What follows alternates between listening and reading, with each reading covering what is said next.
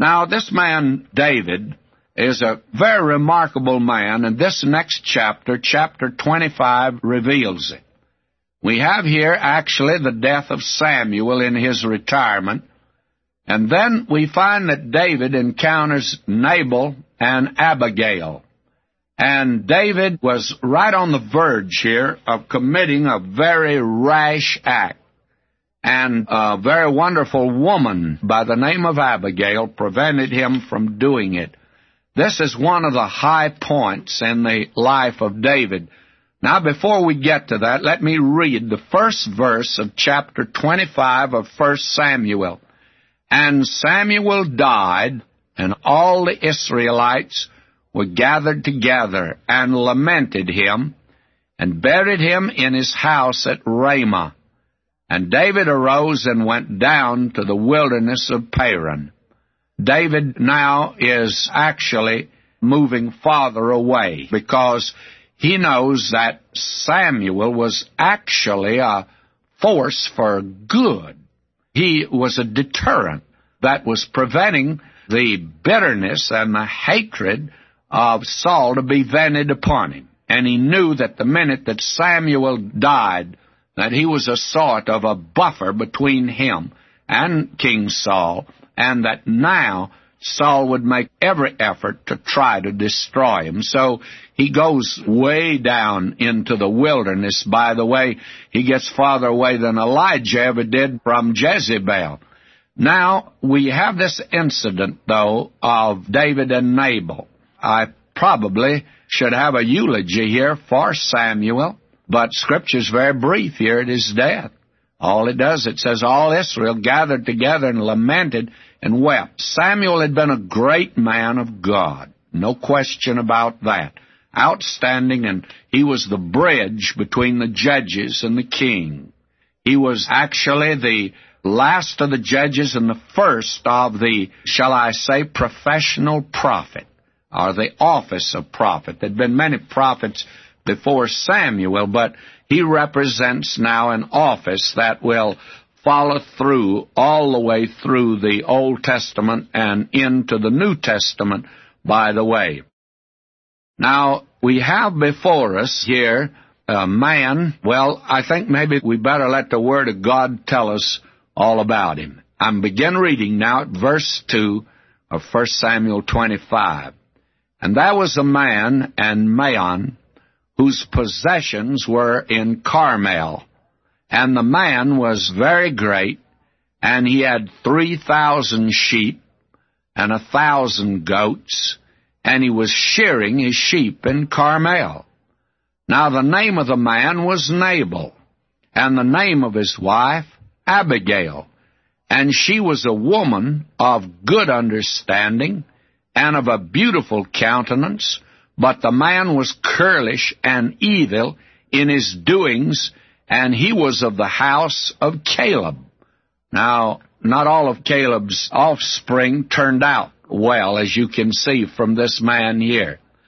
It was Emerson, by the way, who said to be great is to be misunderstood, and certainly this applies to David. As we've said, he was great and he was misunderstood. And The world does not know David, therefore misjudges him. When the name of David is mentioned, immediately, why, there is called to mind his heinous sin, and there are those that inquire, how could David commit such a sin, and how could God say he's a man after God's own heart? And we'll have an occasion to answer those questions. But instead of questioning God's choice, we ought to investigate David's character, really. And you'll find that only those that are small and little will be the critics of this man. I think that David is one of the most lovely characters in Scripture, and to know David is to love him. I know of no man who presents such nobility of character as he does. Now, he had a checkered career.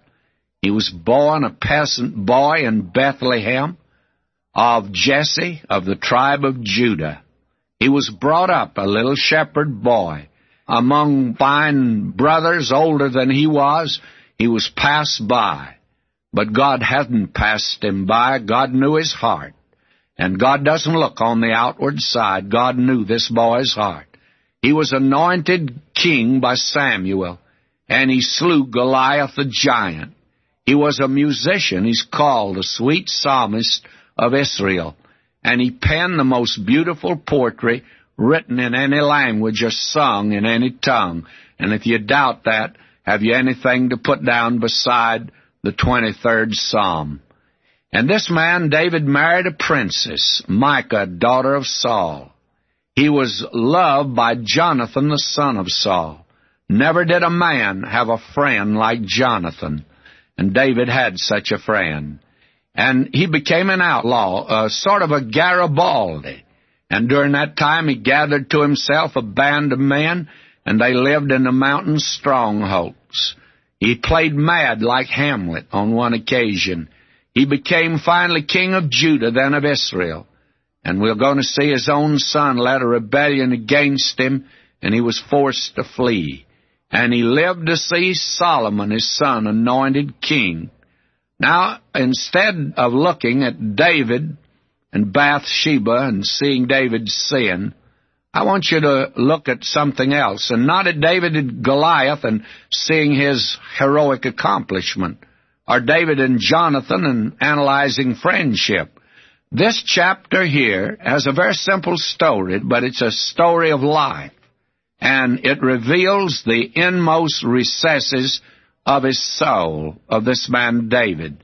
It's the story of David and Abigail, and it reveals how human this man David really was. Now, the name Nabal means fool. And how in the world the man got that name, I don't know, but he sure lived up to his name. But after all, aren't we all born fools? The scripture says man is born like the wild ass's colt. Foolishness is bound up in our hearts. You want to look at your own life for a few moments? Did you ever do anything foolish? I think all of us have. And we'd rather not think about those things, would we? Well, Nabal was a fool, but he was a rich man. He had no honor or honesty. He was a drunken beast, and he was a Calebite. That is, he is a dog. But he had a beautiful wife, an intelligent woman, and that's a rare combination, but it's a pleasing one. And the question is, how did this man get such a jewel for a wife? Dr. McConkie calls the story of Nabal and Abigail Beauty and the Beast. And I think, frankly, that her parents had made the match. They were impressed by the man's wealth. And here's a case of beauty was sold for gold, and here's a traffic in a human soul. Somebody says that's terrible. Happens all the time in our contemporary culture. But how often this has happened today, we actually don't know. But a sordid story we have here, and this is what happened. David heard in the wilderness that Nabal did shear his sheep. That's verse 4. And David sent out ten young men, and David said unto the young men, Get you up to Carmel, and go to Nabal, and greet him in my name. And what happened, and I'll tell this part of the story, David was protecting this man. You see, David had quite an army with him. And he could have robbed this man of his sheep. He could have taken them. But he didn't. He protected them and kept the thieves and marauders from getting them. And he did many things to assist this man. And now David needs food. And so he sends his young man to this man to ask for help. And we read in verse 9, And when David's young man came, they spake to Nabal according to all those words in the name of David, and ceased. And Nabal answered David's servants and said, Who's David? And who is the son of Jesse? There be many servants nowadays that break away every man from his master. And of course, what he's doing is saying that David has betrayed this man Saul and that he is disloyal. And then listen to Nabal in verse 11. Shall I then take my bread and my water and my flesh that I've killed for my shearers and give it unto men whom I know not whence they be? So David's young men turned their way and went again and came and told him all those sayings. David said unto his men, You know, David, I told you at the beginning he was red-headed. He's hot-headed. He's angry now. He says, Gird ye on every man his sword. And they girded on every man his sword, and David also girded on his sword, and there went up David about four hundred men, and two hundred abode by the staff. And one of the young men told Abigail, Nabal's wife, saying, Behold, David sent messengers out of the wilderness to salute our master. And she knew what he's going to do. So she got together a great deal of food stuff. We're told in verse 18, Then Abigail made haste, took 200 loaves and sheep and ready dressed all of that and raisins and cakes of figs and she goes out now to meet David before he gets to Nabal because David would have killed him. Now will you notice verse 21? Now David had said, Surely in vain have I kept all that this fellow hath in the wilderness, so that nothing was missed of all that pertained unto him, and he hath requited me evil for good. So and more also do God unto the enemies of David, if I leave all that pertain to him. Well, I'm not going to read the rest of it. You can read it, but you're going to find out he's going to kill every man that is among this man Nabal.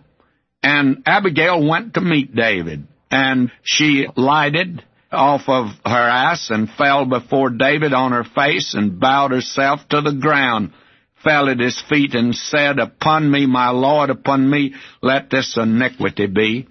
Says, take your vengeance out on me, and David's not about to do that. She's a beautiful woman to begin with. And these two confront each other. And she's an outstanding, noble woman, and she says that my Lord shouldn't have done that. And then she says concerning David, you are God's man. And I want to tell you, friends, David begins to see things a little differently. And he doesn't carry out a vengeance that he should never have carried out. Now she appeals to the best that's in David, and she advises him. Listen to her, and I'm going to begin reading at verse 25. She apologizes for the fact her husband is a fool and a brute. Listen to this.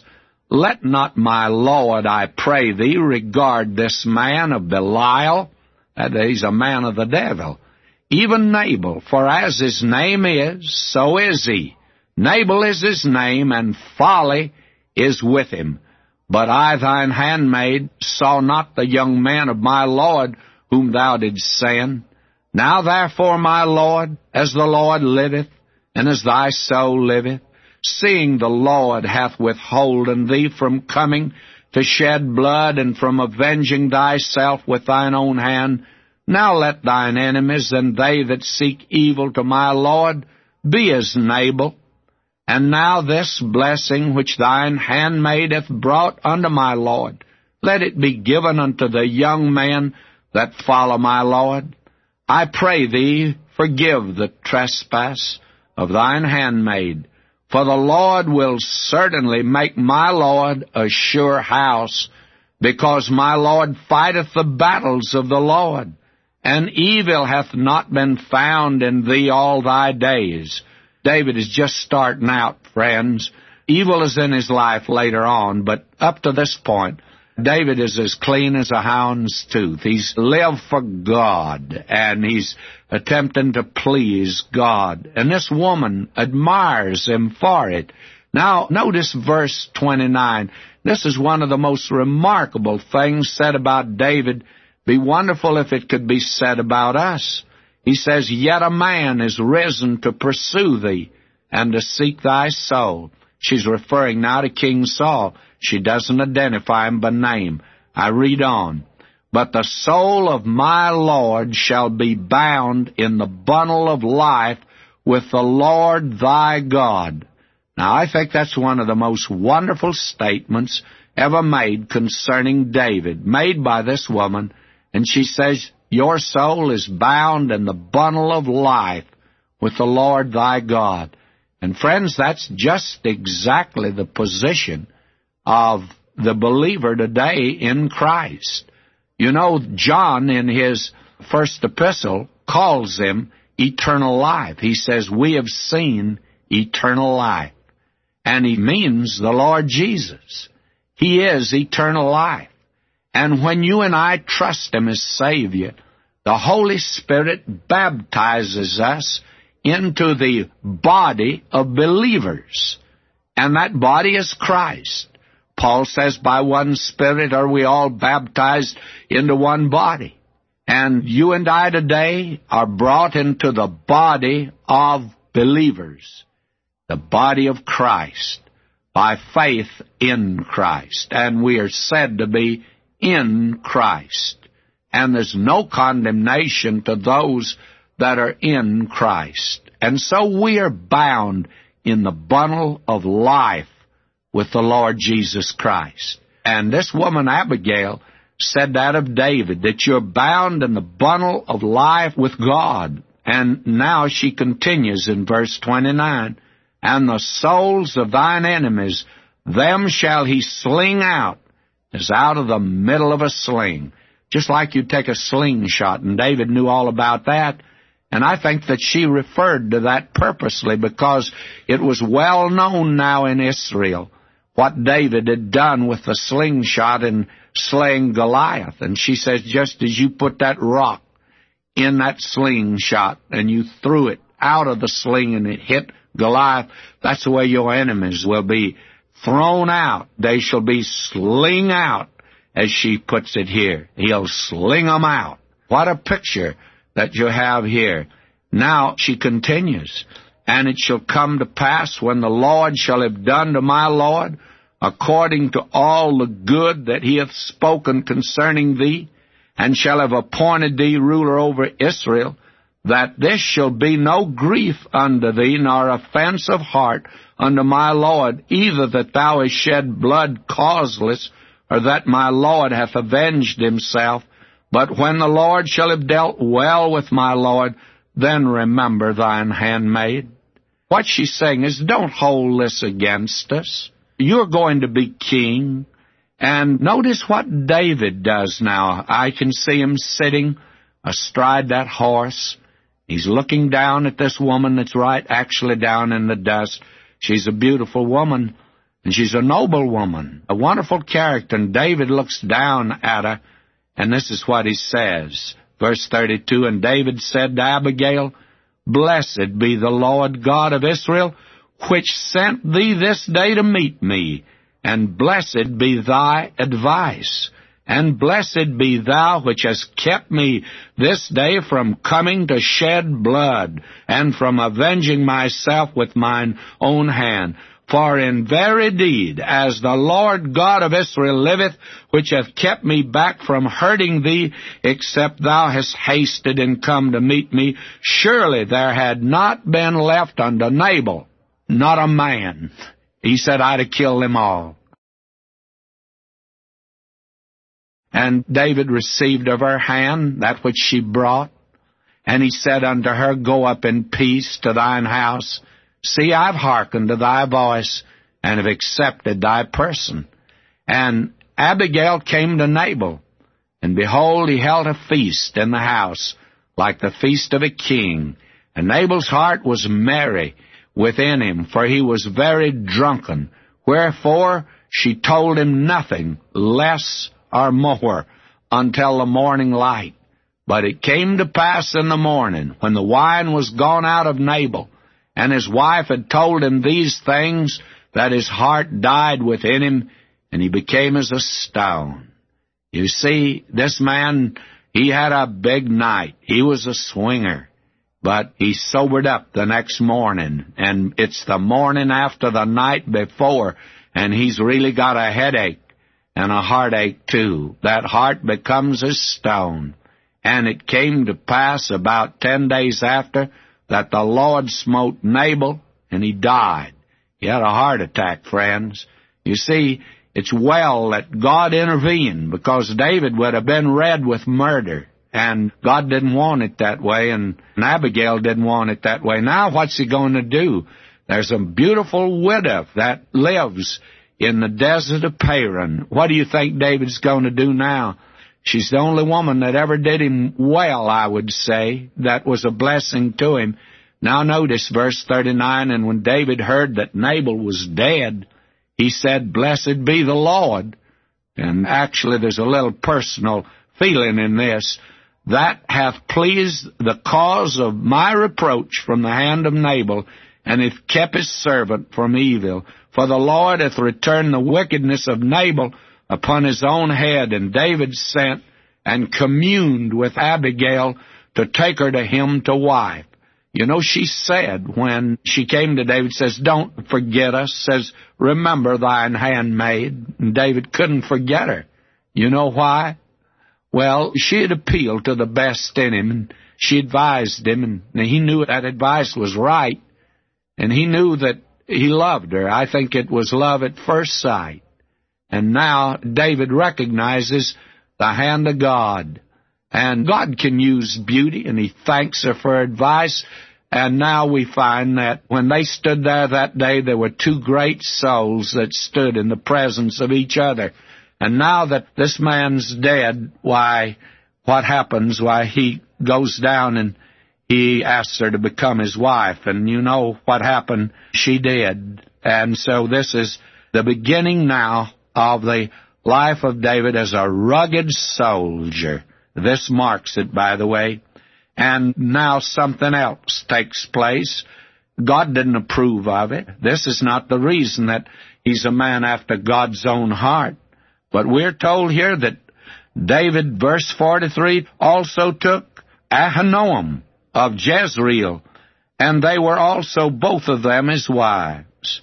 But Saul had given Michal, his daughter David's wife, to Phaltith, son of Laish, which was of Gallim. And this is uh, beginning of a life of David. And it was a life of sin.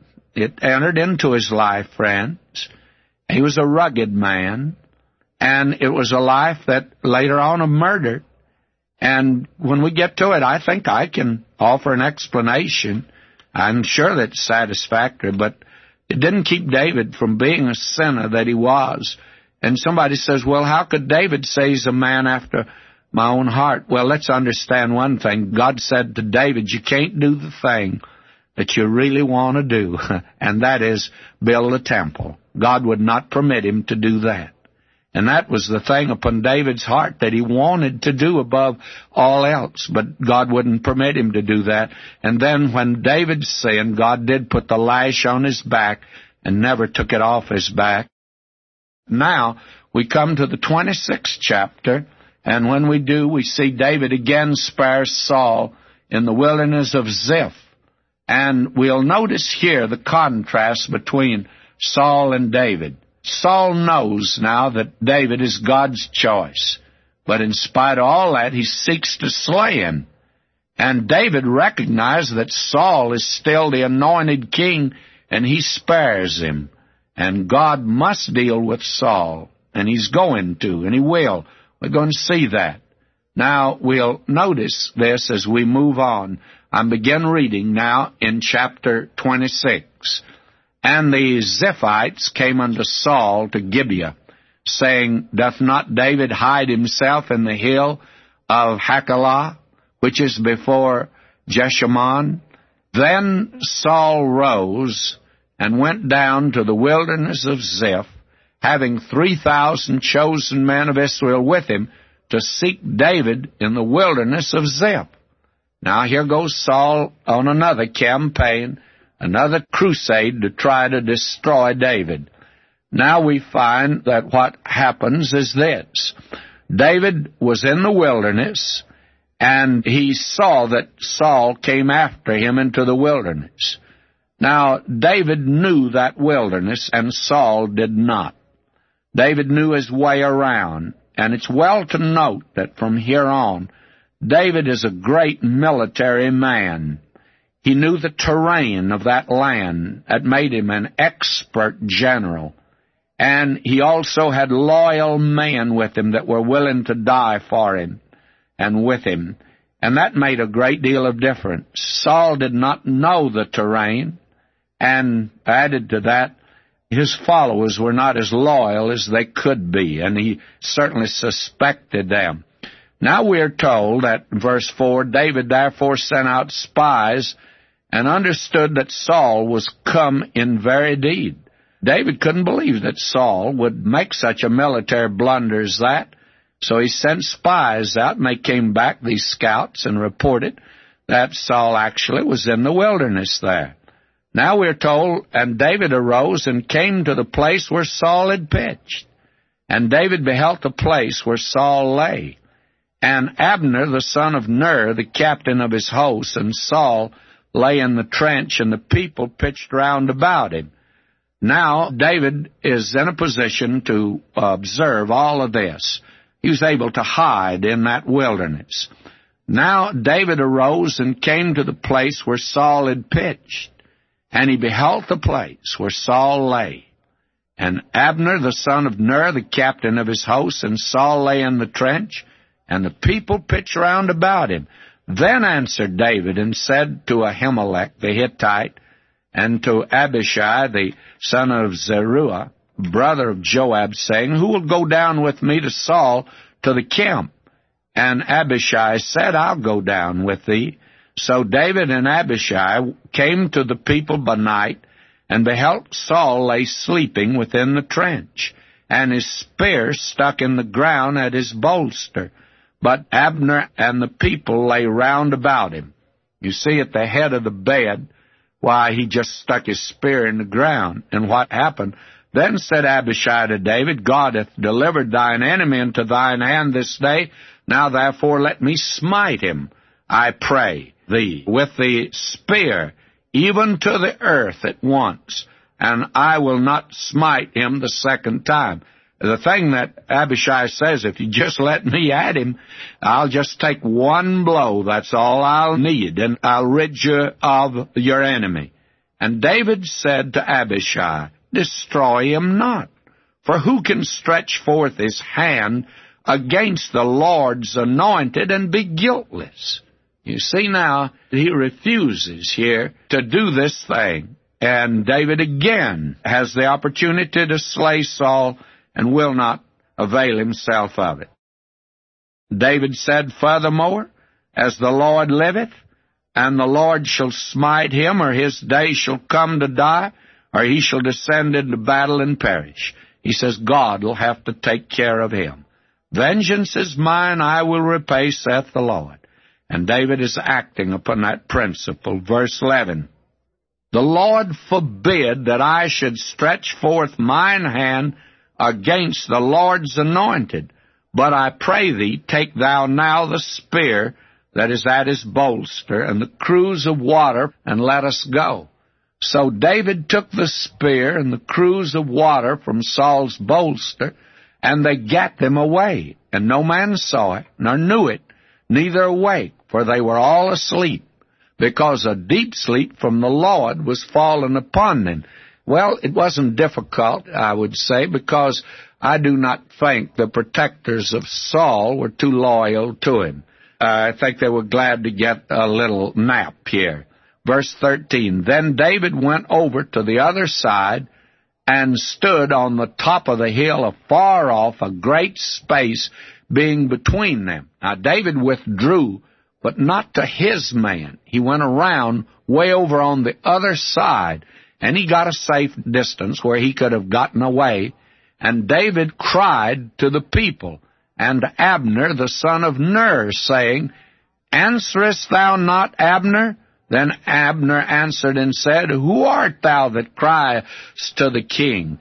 Now, very frankly, David, I think, is being very sarcastic here with Abner, who was the captain for Saul and should have been protecting him. And David said to Abner, Art not thou a valiant man? And who is like to thee in Israel? Wherefore then hast thou not kept thy Lord the king? For there came one of the people in to destroy the king thy Lord. The thing's not good that thou hast done. As the Lord liveth, ye are worthy to die because ye have not kept your master the Lord's anointed. And now, see where the king's spear is and the cruse of water that was at his bolster?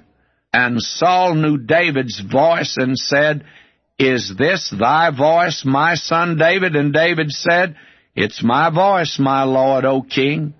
And what actually happened here, as you can see, is that David is ridiculing Abner, the captain, and he says, Why, the king could have been destroyed. He could have been slain. And they begin to look around at each other, and the king wakes up, and he was wondering what's happened. He says, Look there and see where the spear is and the cruse of water. It's gone. And I think David held it up. And David said, Look, I've got it. I could have slain him, but I did not. That's the important thing again. He did not slay the king. And what a wonderful attitude this was, you see. God is going to handle it as far as David is concerned. It's easy to criticize David, is it not, friends? But how many of us today are letting God handle our enemies? We are trying to take the thing in our own hands and we're trying to answer them and trying to deal with them. God says, let me handle it, and you walk by faith. Trust me. God says you can trust me. And you're going to find out David could trust the Lord because the Lord will take care of Saul in time. Then Saul said to David, Blessed be thou, my son David. Thou shalt both do great things, and also shalt still prevail. So David went on his way, and Saul returned to his place. Now we find here that David is becoming very much discouraged in this constantly running away. Now, if you'll notice here in chapter 27, we find that David's heart is becoming weary with this continual running away and hiding in the dens of the earth. This chapter opens with, And David said in his heart, I shall now perish one day by the hand of Saul. There's nothing better for me than I should speedily escape into the land of the Philistines, and Saul shall despair of me to seek me any more in any coast of Israel, so shall I escape out of his hand. Now, this obviously is a departure of David from that high plane of faith in God that he manifests in his life. This is a period of just letting down. We find that this same thing happened to Abraham. It happened to Isaac. It happened to Jacob. The fact of the matter is, it seems to have come in the lives of most of God's men. And it has a real message for you and me today. I'm sure that we're speaking today to some weary soul. You are faced with problems. You've been in the darkness maybe a long time. You've been down in the valley, and you're just wondering if you'll ever come through or not. And you, like David, you despair, actually, that there'll ever be a solution to your problem and you go through that period. Well, if it's any comfort, there are others that have been down through the same valley as you've been and over the same route. It's a well-worn route. And here is a man that took that route long before you and I got here. And I'm sure most of us have been over it. It's one of the reasons David has been such a help to me in my own Christian life is because of an experience that he has like this. And you can certainly sympathize with him. It looks like the poor man may spend the rest of his life. And he's had several narrow escapes. And one of these days he could be slain. And he's wondering about it all. And I'm sure that today there are those that despair and feel like giving up. Well, what happened was, and I'm not going into detail here, other than to just read verse 2 where it says, And David arose and passed over with the six hundred men that were with him unto Achish, the son of Maoch, king of Gath. And he dwelt in Gath here, and he took these two wives. We're going to have occasion to talk about this in the life of David later on. But let me just pass by it at this time and say, this man, discouraged, despondent, and down, he does something he should not have done. He leaves the land and goes into the land of the Philistines, and it actually, as we're going to see, gets him into trouble. And we find him now among the enemies of God. Here in chapter 28, it says, It came to pass in those days that the Philistines gathered their armies together for warfare to fight with Israel. And Achish said unto David, Know thou assuredly that thou shalt go out with me to battle, thou and thy man. And David said to Achish, Surely thou shalt know that thy servant can do. And he says that I'll make thee the keeper of mine head forever. Now Samuel was dead, and all Israel had lamented him, and buried him in Ramah, even in his own city, and Saul had put away those that had familiar spirits and the wizards out of the land. And the Philistines gathered themselves together and came and pitched in Shunem, and Saul gathered all Israel together, and they pitched in Gilboa. Now we have the visit of Saul to the witch of Endor. I'm reading verse 5. And when Saul saw the host of the Philistines, he was afraid, and his heart greatly trembled. And when Saul inquired of the Lord, the Lord answered him not, neither by dreams, nor by Urim, nor by prophets. Now God is not speaking to this man at all. Let's put this down at this particular point. Then said Saul unto his servants, Seek me a woman that hath a familiar spirit, that I may go to her and diligently inquire of her. And his servants said to him, Behold, there is a woman that hath a familiar spirit at Endor. And Endor means ventriloquist. She was a ventriloquist. And I think that she was partly a phony and partly given over to Spiritism. Now, let me dwell on this for just a moment. You and I are living in a day of frills and thrills in religion. And one of the avenues which thrill seekers are exploring is modern spiritism or ancient necromancy. And of course, the strongest argument they have is the witch of Endor. They say, well, she brought up Samuel. And the question is, did Samuel come back from the dead to communicate with Saul? If so, of course, it's the only instance recorded in Scripture.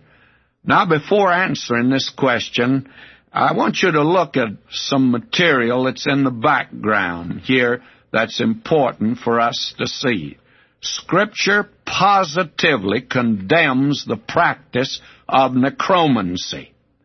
In Deuteronomy 18 verse 9, When thou art come into the land which the Lord thy God giveth thee, thou shalt not learn to do after the abominations of those nations.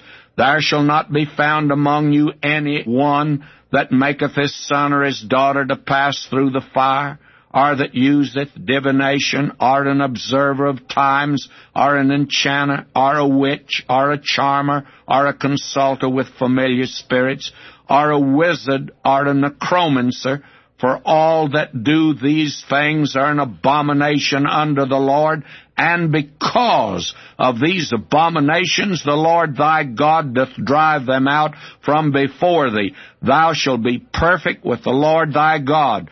For these nations which thou shalt possess hearkened unto the observers of times and unto diviners, but as for thee the Lord thy God hath not suffered thee so to do. Now you and I are living in a day when we find that there's a great deal of practice in this connection. Out in Hollywood, there are two that were listed several years ago in Time magazine. These two necromancers are fortune tellers, and most of the Hollywood stars consulted them according to the article in Time magazine. May I say to you that right now we're seeing a revival of that, and it's been going on a long time.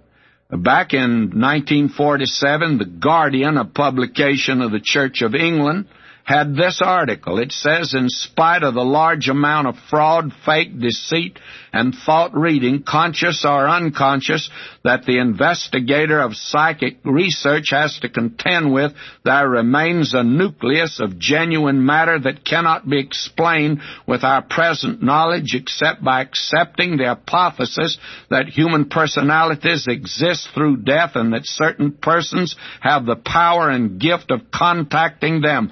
Churches have nothing to fear from genuine psychic phenomena. May I say to you, that is amazing. Because since then there has been growing this matter of looking at the stars. There's been growing this so-called science of ESP.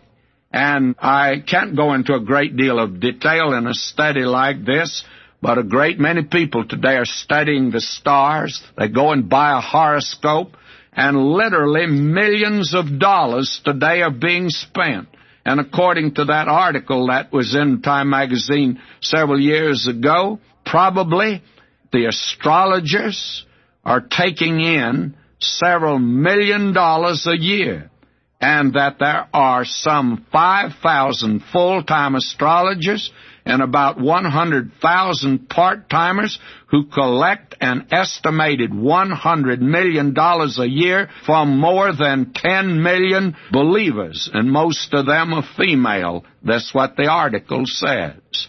Now, may I say to you that the Word of God absolutely condemns this sort of thing, and God has judged nations in the past because of it.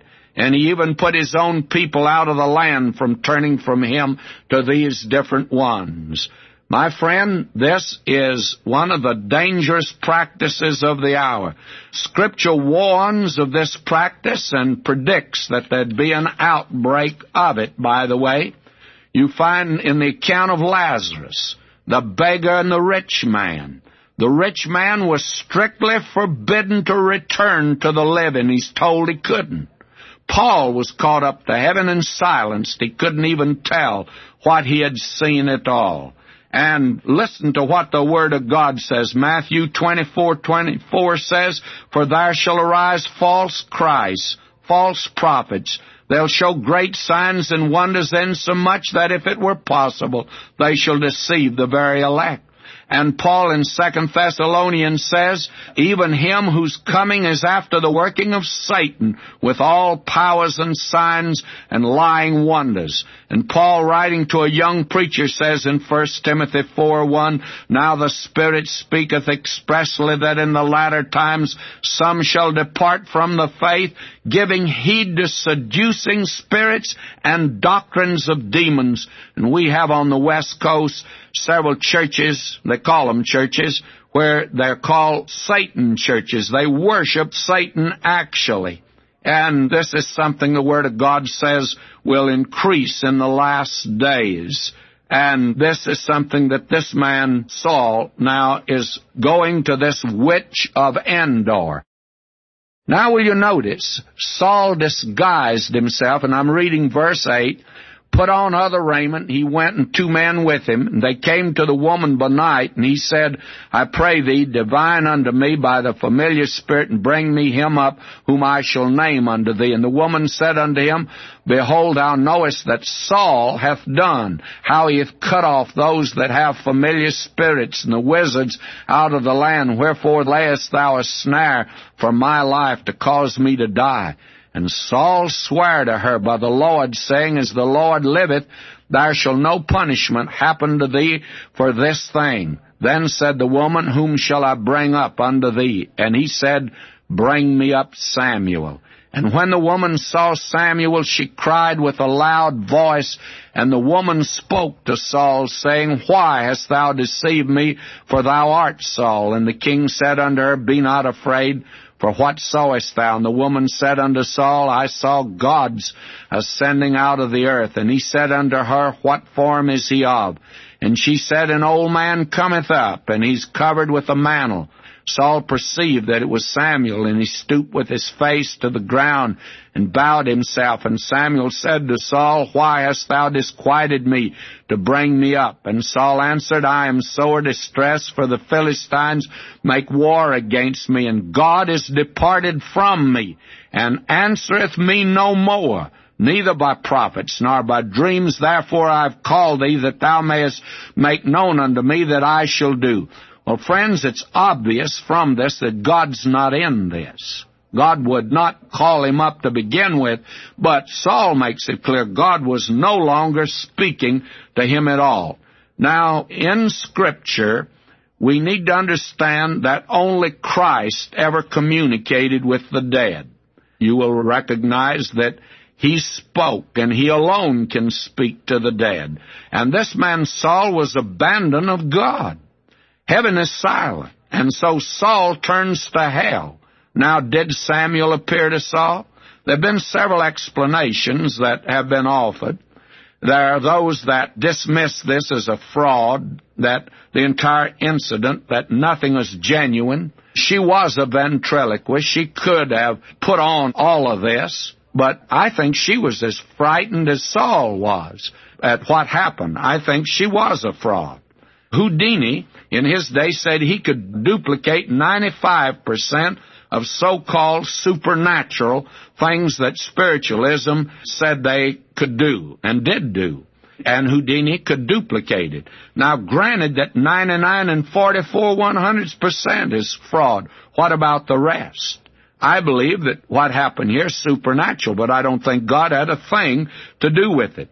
Now there's been another explanation that has been forthcoming, and that explanation, of course, is that the very desire of loved ones to want to communicate with those that have gone before. Now, I think that explains Sir Oliver Lodge and Sir Conan Doyle. They both had sons, you know, that were lost in the war, and they wanted to see them. And I believe even these men were taken in by it. And a great many are taken in that way today because they want to see. And when you want to see something, it's not very difficult to make you see it. Kipling wrote a poem that I think is the answer to this. Listen to this. The road to Endor is easy to tread for mother or yearning wife. There it is sure we shall meet our dead as they were even in life. Earth has not dreamed of the blessing in store for desolate hearts on the road to Endor. Whispers shall comfort us out of the dark. Hands, ah God, that we knew. Visions and voices, look and heart, shall prove that our tale is true, and that those who have passed to the further shore may be hailed at a price on the road to Endor. Oh, the road to Endor is the oldest road and the craziest road of all. Straight it runs to the witch's abode, as it did in the days of Saul, and nothing is changed of the sorrow in store for such as go down to the road to Endor. And so there is another explanation. Now there are those that say that the witch actually brought Samuel from the dead. I say to you that's not tenable or consistent with the rest of Scripture. We read here Samuel said to Saul, Why hast thou disquieted me? Saul answered, I'm sore distressed, for the Philistines make war against me. He wanted an answer, you see, and he said God was not answering him. And actually, this was a familiar spirit. The ventriloquist, I think she was a fraud, but she was controlled and mastered by a divining demon. And really, she gave no new news. If you notice here, nothing new was advanced at this time. He'd already been told that God had rejected him.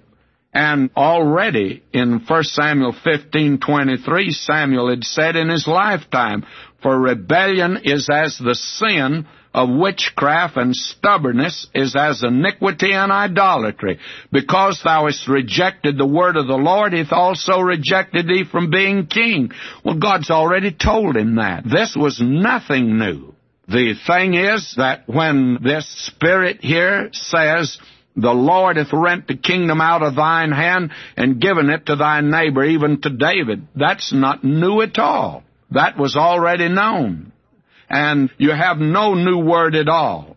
And we're told here in First Chronicles 10 verse 13 it says, so Saul died for his transgression, which he committed against the Lord, even against the word of the Lord, which he kept not, and also for asking counsel of one that had a familiar spirit to inquire of it, and inquired not of the Lord. Therefore he slew him, and turned the kingdom unto David the son of Jesse. May I say to you, God condemned this thing that he did and gave that as one of the explanations.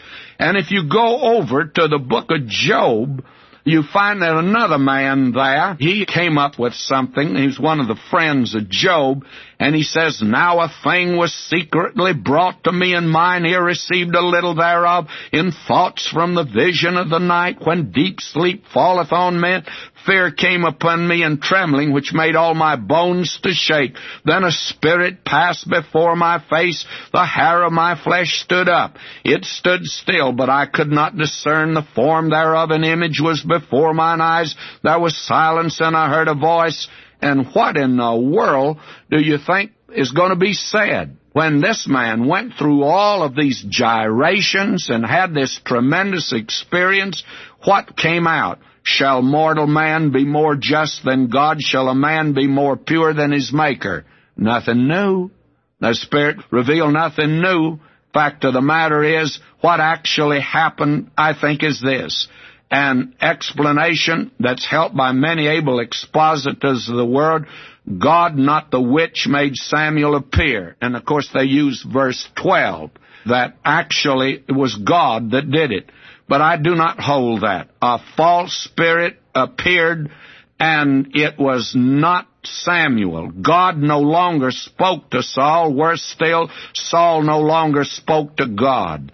And the dead cannot communicate with the living at all. And therefore, this was satanic from beginning to end, and nothing new was said at all. Now, our study today brings us to the 29th chapter of the book of 1 Samuel. If you have your Bible, and we'll turn there, and if you have our notes.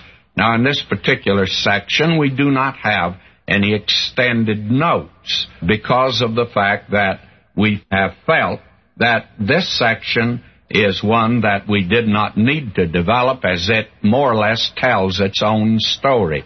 We're following now the story of David and Saul. And very shortly, the story of Saul is coming to an end. We saw last time that David became very much discouraged and despondent. And he wanted to, as it were, throw in the towel. And he left the land. God never told him to leave any more than he told Abraham to leave. But again, on Abraham's part, it was a lapse of faith, and on the part of David, it's a lapse of faith. So he stepped out of the land and actually moved over into the country of Philistia, which definitely was the enemies of his people. And so he went over there and spent some time there and became a very good friend of the king. Now, what happened was that war broke out again between the Philistines and the Israelites. And David found himself in a very awkward spot. But he felt obligated to stay with these folk that he had been with. That is, Achish, the king of the Philistines, at least one of the chiefs of the Philistines, was one that David was now a friend with, and he had befriended David. David had befriended him, and David felt that he should be his ally. But God intervened and prevented David from attacking his own people. And this may I say, was a narrow escape for him, and had not God intervened, David would have done something he would have regretted the rest of his life. You know, Christian friend, today, you and I do not realize how many times God intervenes in our lives. You and I sometimes step over the boundary of where God wants us to be or what He wants us to do. And we make what the young people label today a boo boo.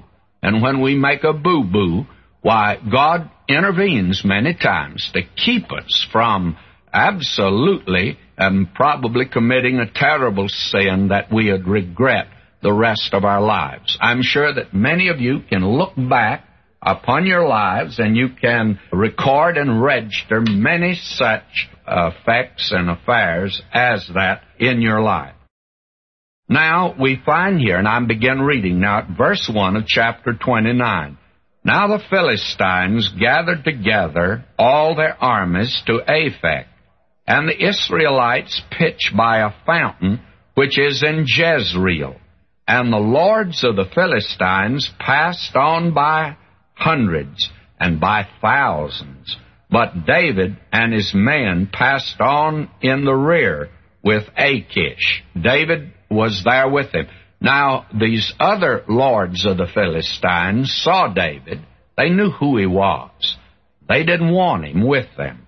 And I think rightly so. I'm sure that if you saw a person who'd been your enemy, and all of a sudden he seems to be on your side, you want to make sure that he's not going to come up from the rear and attack you. That sometimes happens even among Christian brethren today. Sometimes some person that you have felt was not friendly to you, and all of a sudden he becomes friendly, and you wonder whether he's really your friend or not, or whether he has some ulterior motive in mind.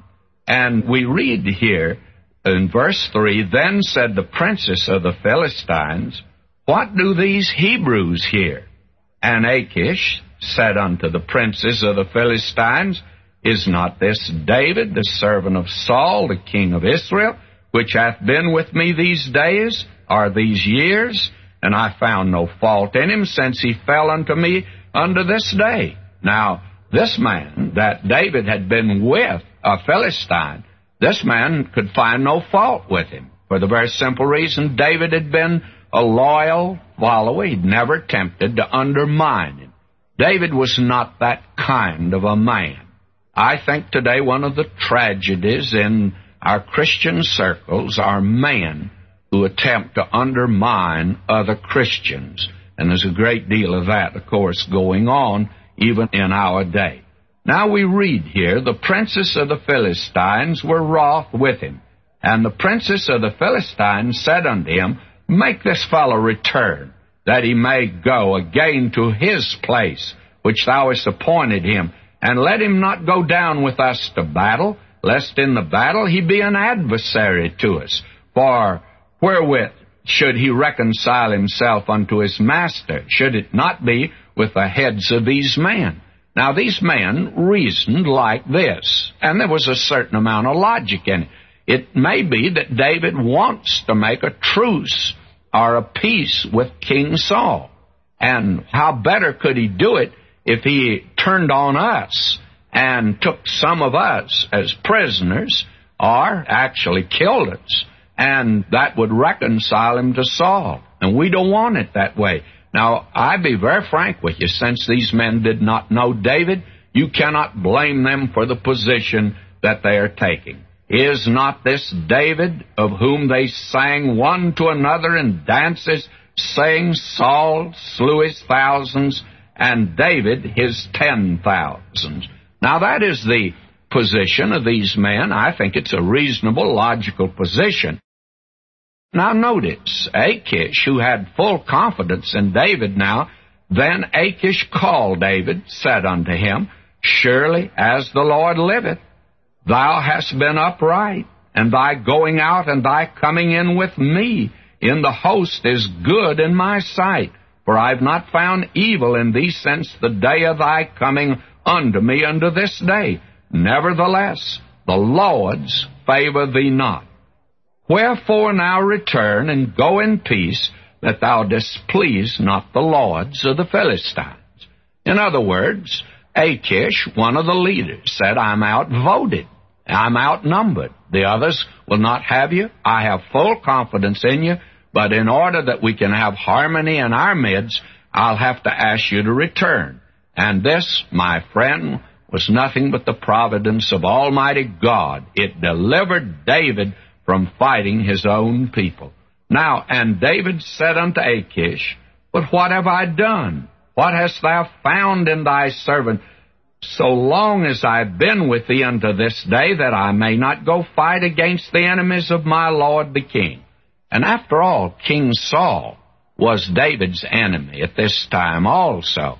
And David felt that he was perfectly right in doing this thing. But when you get a proper perspective of it, you can see by David's lapse of faith, stepping out of the land, which meant he stepped out of the will of God, it opened up the way for sin. The very interesting thing is, Christian friend, there are those that are saying today that a child of God, when he steps out of the will of God, loses his salvation. Well, you won't lose your salvation, but you're going to gain something you wish you didn't have. A man said to me in California years ago, he came in to see me. It was after World War II. He said, You know, I came out as a young man here in the service. I got out of the will of God. While I was out of the will of God, I married an unsaved girl. And he said, I have lived in a living hell from that day to the present hour.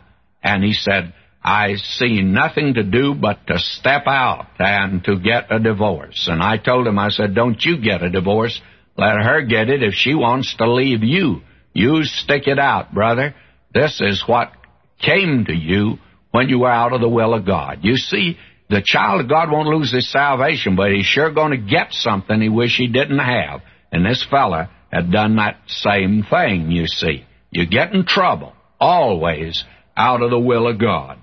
Now, that is what has happened here to David. He's stepped out of the will of God, and he's about to commit an awful sin. But God intervenes, and we read here, verse 11, So David and his men rose up early to depart in the morning, to return into the land of the Philistines, and the Philistines went up to Jezreel. Now, Jezreel is up in the north. If you have a good map, you ought to take a look uh, at the geography at this point, and it will open up, I think, a great deal of what is happening here and make it understandable. Jezreel is up near the valley of Esdraelon, by the way. In fact, I would say part of it, because that's a tremendous battlefield as it's going to be someday. It's a wonderful, fertile valley today and is being used. But you find that David did not go up to Jezreel, but at this time the Philistines did. Now, while they were gone, another enemy from the south, the Amalekites, invaded the Philistine country and the place that David had made his home while he was out of the land, which was Ziklag. Now, if you get your map, you'll find out Ziklag is way down in the south, even south of Beersheba. It's down in the Philistine country. And while they were gone from there, the army, why the Amalekites had invaded. And this is what happened, and we have that now in chapter 30. It came to pass when David and his men were come to Ziklag on the third day that the Amalekites had invaded the south and Ziklag and smitten Ziklag and burned it with fire. Now, what else had they done? And had taken the women captives that were therein. They slew not any, neither great or small, but carried them away and went on their way. So David and his men came to the city, and behold, it was burned with fire, and their wives, their sons, their daughters were taken captive. Now you can appreciate now the position of David and his men. They have returned back to the city that they'd made their own, and David has with him now, as you know, over 600 followers. each one of them married, each one of them with a wife, each one of them with children. You can imagine that it was quite a place. Now it's been destroyed, been burned with fire. And these men are distraught. They've lost their wives and their children. And as far as they know, they've been slaves. Now, will you notice verse 4? Then David and the people that were with him lifted up their voice and wept until they had no power to weep. This was a great blow and a sorrow to David. Now, will you notice what had happened? And David's two wives were taken captives. Ahinoam the Jezreelitess, and Abigail, the wife of Nabal the Carmelite. You remember that Abigail was married to this very rich man, and his name Nabal means fool, or I guess that she probably called him stupid. I don't know. That would be a good name for him, but he had had a heart attack and died, and David had taken her to wife. She was the good part of David's life, the only bright spot that I can find in David's life, and actually the only woman that did him good. That was a blessing to him. Now, David was greatly distressed, not only because he lost his loved ones, but for the people spake of stoning him. They blamed David, he was the leader, for leaving Ziklag and going with the Philistines. David, you see, made a blunder, was a great blunder on his part. Now, we like to think of David, the shepherd boy. David, he's the one that slew Goliath. Then we like to turn over to the black side and look at his great sin that he committed. But we don't realize that David was very much of a human being like the rest of us, and he blundered a great deal. This was a blunder on his part, and the people are about ready to stone him. His men are.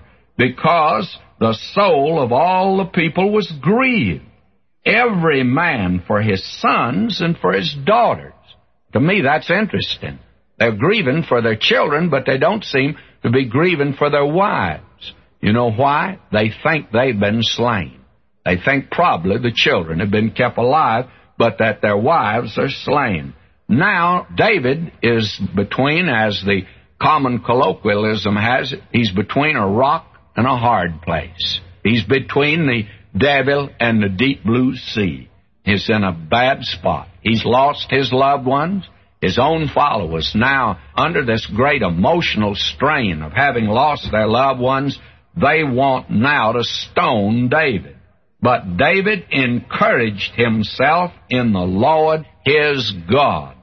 David encouraged himself in the Lord his God. I think this is one of the most wonderful statements that is made, and I just hang on to that verse for just a few moments, or this portion of the verse.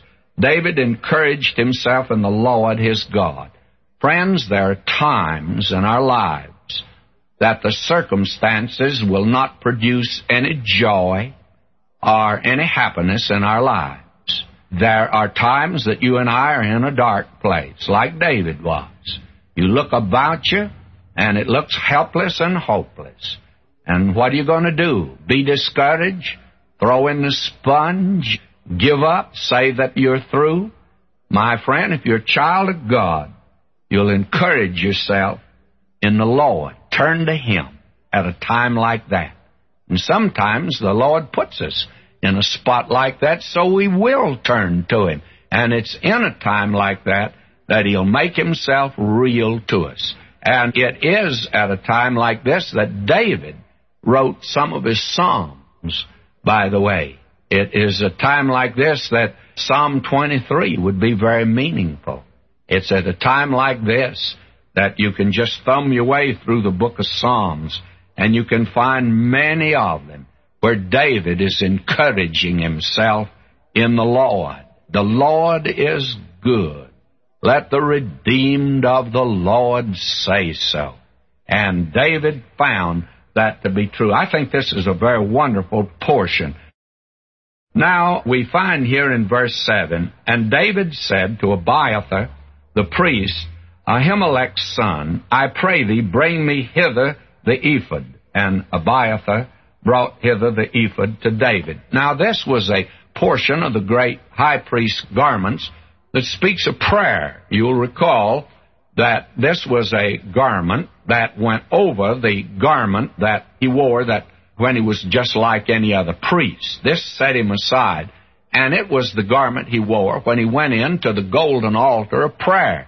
And he had two stones, one on each shoulder, and he had on that the names of the tribes of Israel, six on one shoulder, six on the other. In other words, he carried them on his shoulder. Now, this is a picture of Christ, our great high priest, who carries us on his shoulder. You remember that little sheep that got lost?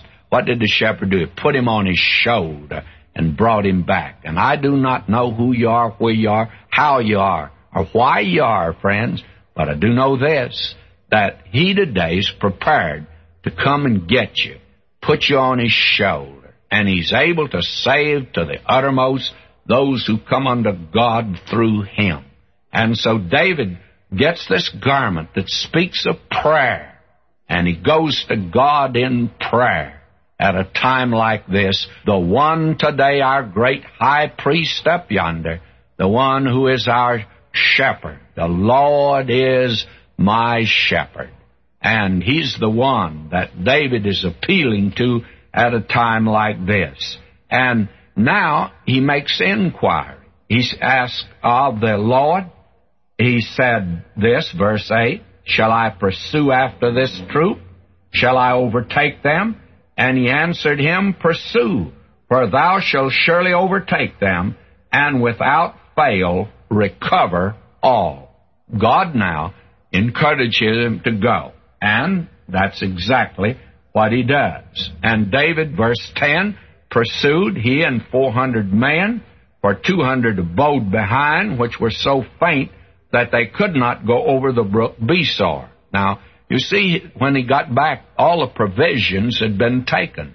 And these men are absolutely faint. 200 of them could not make the trip because they had marched double time getting back here, you see. Now, what happens is this Verse 10, but David pursued, he and 400 men.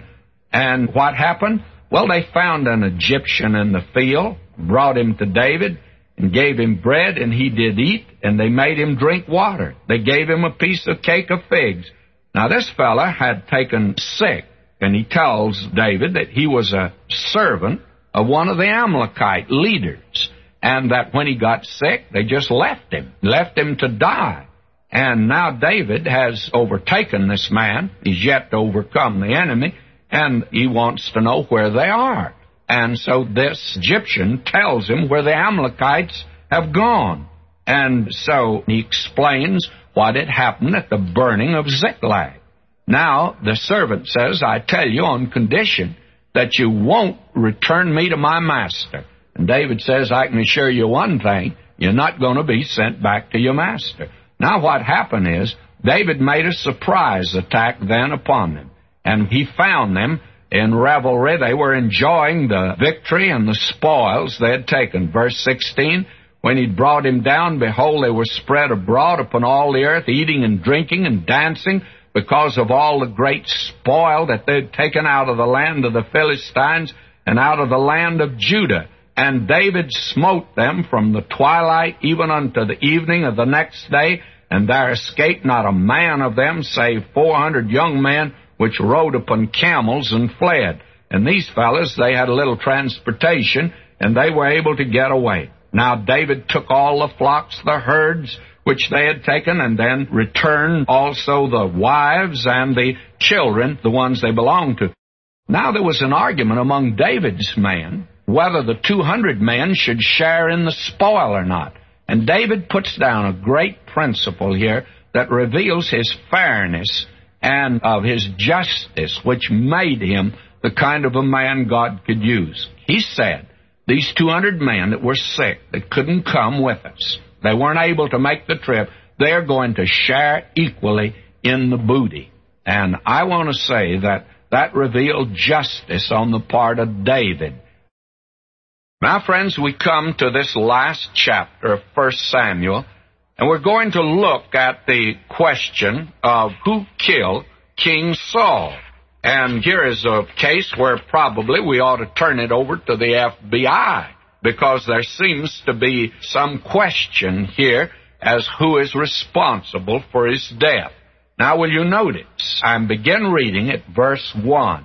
The Israelites are in battle with the Philistines. And thank the Lord, David was not engaged in that battle. The providence of God, God intervened to keep him from entering that battle. And so David had withdrawn, gone back to Ziklag, found the tragedy that had taken place there, and he'd gone after the Amalekites who had destroyed and burned the city and taken the people captive. Now we find that in verse 1, the Philistines fought against Israel, and the men of Israel fled from before the Philistines and fell down slain in Mount Gilboa. And every time that you find the Israelites fleeing before their enemies, it's because they're out of the will of God, because they're going against God. Now, this idea today that God approved of war in the Old Testament, He did not at all. And when Israel would engage in a war outside of the will of God, when they're not defending themselves, then they generally lost the battle. And that's what happened here. Now we're told in verse 2, and here's where the tragedy begins for the Israelites. And the Philistines followed hard upon Saul and upon his sons. And the Philistines slew Jonathan and Abinadab and Melchishua, Saul's sons. And the battle went sore against Saul, and the archers hit him, and he was sore wounded of the archers. Now, it would seem that the beginning of the end of Saul, of course, is here. He's first hit in battle by an archer. Apparently, it was by someone who did not recognize that he had hit the king. It was a real, shall we say, a real bullseye, and he had hit the king. The tragedy that is here, of course, is that Jonathan is slain here in this battle. And this is remarkable because we read on one occasion that Jonathan slew 250 of the enemy, and they were Philistines at one time. So it reveals how hopelessly outnumbered Israel was now.